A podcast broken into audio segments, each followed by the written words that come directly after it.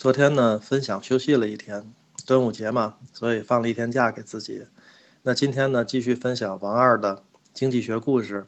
首先呢，还是先得祝大家今天是父亲节，那祝大家父亲节快乐。今天的话题呢，还是和汇率有关。今天的题目呢是王二送外卖和人民币升值的输家。王二呢是个送外卖的，味道也好，做的也卫生，价格呢还低。所以王二的这个生意啊越做越好，市中心的那些写字楼里很多的公司都是成批成批的从王二这里订餐，而且呢这些公司财大气粗，订起餐的量呢也大。王二呢还特别喜欢做这种生意，他比那些街边的小摊啊做那些零售的生意那赚钱快多了。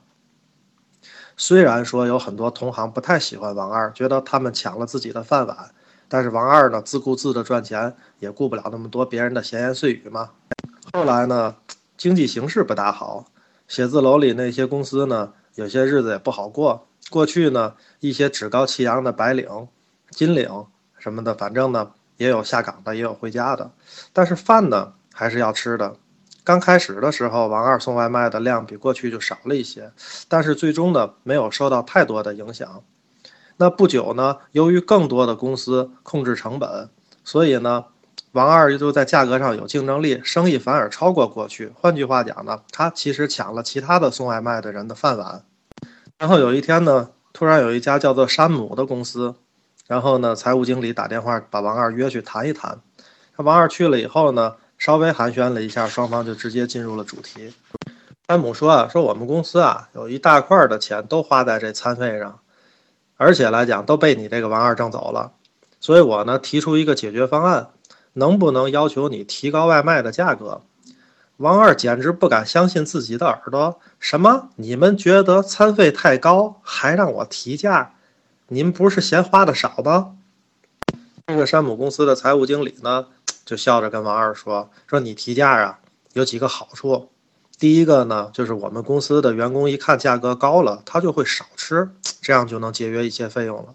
其次呢，我们这些员工呢，觉得盒饭价格太高了，还有可能变成自己带中午饭，这样又节约了不少钱。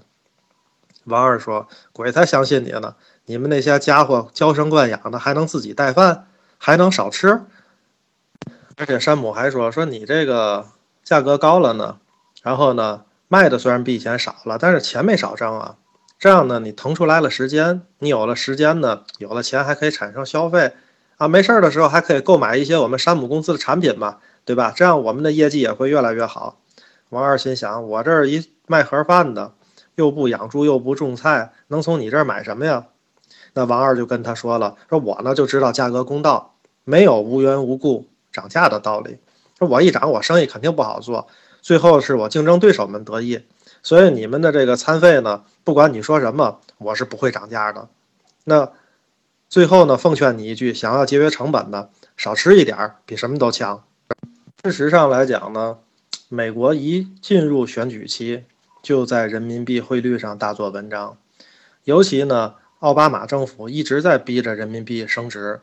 那么从之前的温家宝的，到后来的李克强跟奥巴马会见的时候。他们谈两个小时的这个事务，大概有一个小时到一个多小时都是在谈人民币的汇率和人民币升值的问题。但是呢，至于人民币升值对中国是利还是弊，存在着很大的分歧。至今来讲呢，基本的结论是说，长期看，对所有人，包括中国，包括美国，这个人民币升值呢，应该都是一个趋势，也不能够。去完全用政策压制它，而且对大多数人来讲应该是有好处，但是在短期内就不一样了。在短期内呢，到底什么时候升值，每一次升多少，升的速度是什么样的，那可能对方方面面都会有很大的影响。这个王二的故事里呢，把这个中国和美国呢比喻成一个是送外卖的，一个坐办公室的，可能呢会让一些听者不大舒服，但是呢这也不算一个离谱的比方。零九年的时候呢，美国的这个四口之家年收入是不低于两万两千零五十美元的，人均和是到五千五百美元。但是那个那一年呢，零九年的时候呢，中国的人均 GDP 是三千七百美元，大约呢是比美国的贫困线还要低。那这就是差距。但是呢，由于中国人他的整个的结构和美国是不一样的。那比如说，美国制造现在已经沦为一个历史名词了。那我们也知道，底特律的很多汽车工厂都在破产。那么在中国呢，中国制造还是一个动词。当然，我们现在正在转变，争取让它变成一个中国创造。那在中国这两个和美国这两个国度当中呢，他们截然不同的处于一种国际分工的位置，而不是竞争的关系，甚至呢，应该说是互补的关系。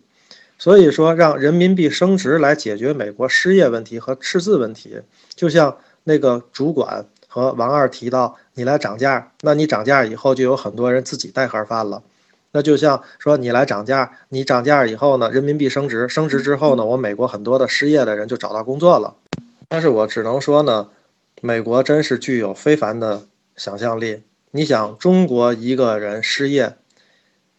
那个民工一小时只能挣一美元，那么就算把这些岗位省出来，那么这每小时一美元能够的工作能够回流到美国，美国人愿意干吗？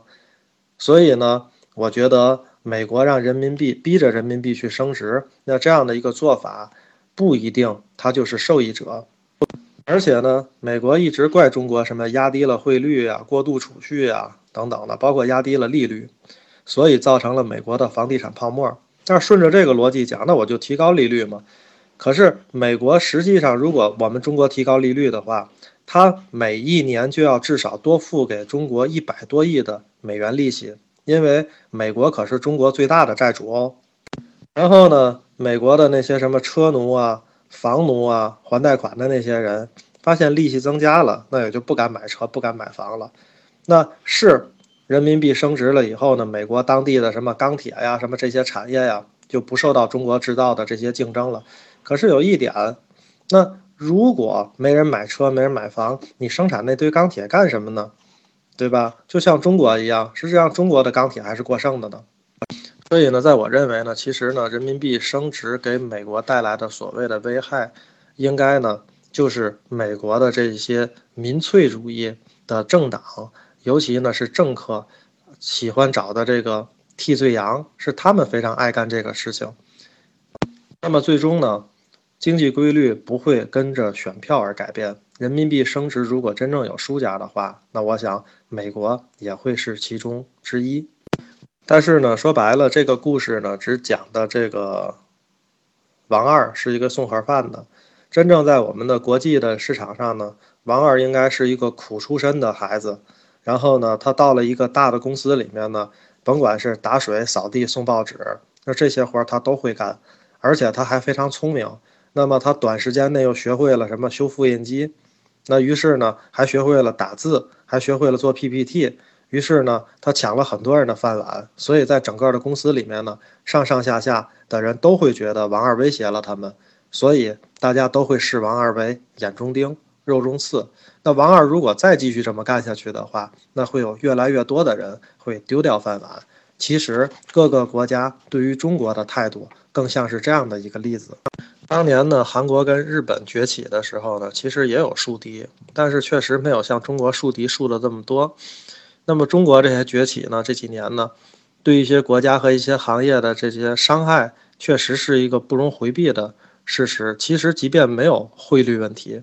很多的国家对中国的不满也不会轻易的消失，所以最终的问题根源可能还真的不在人民币升不升值。好了，今天的分享呢就到这里，然后我们明天再见。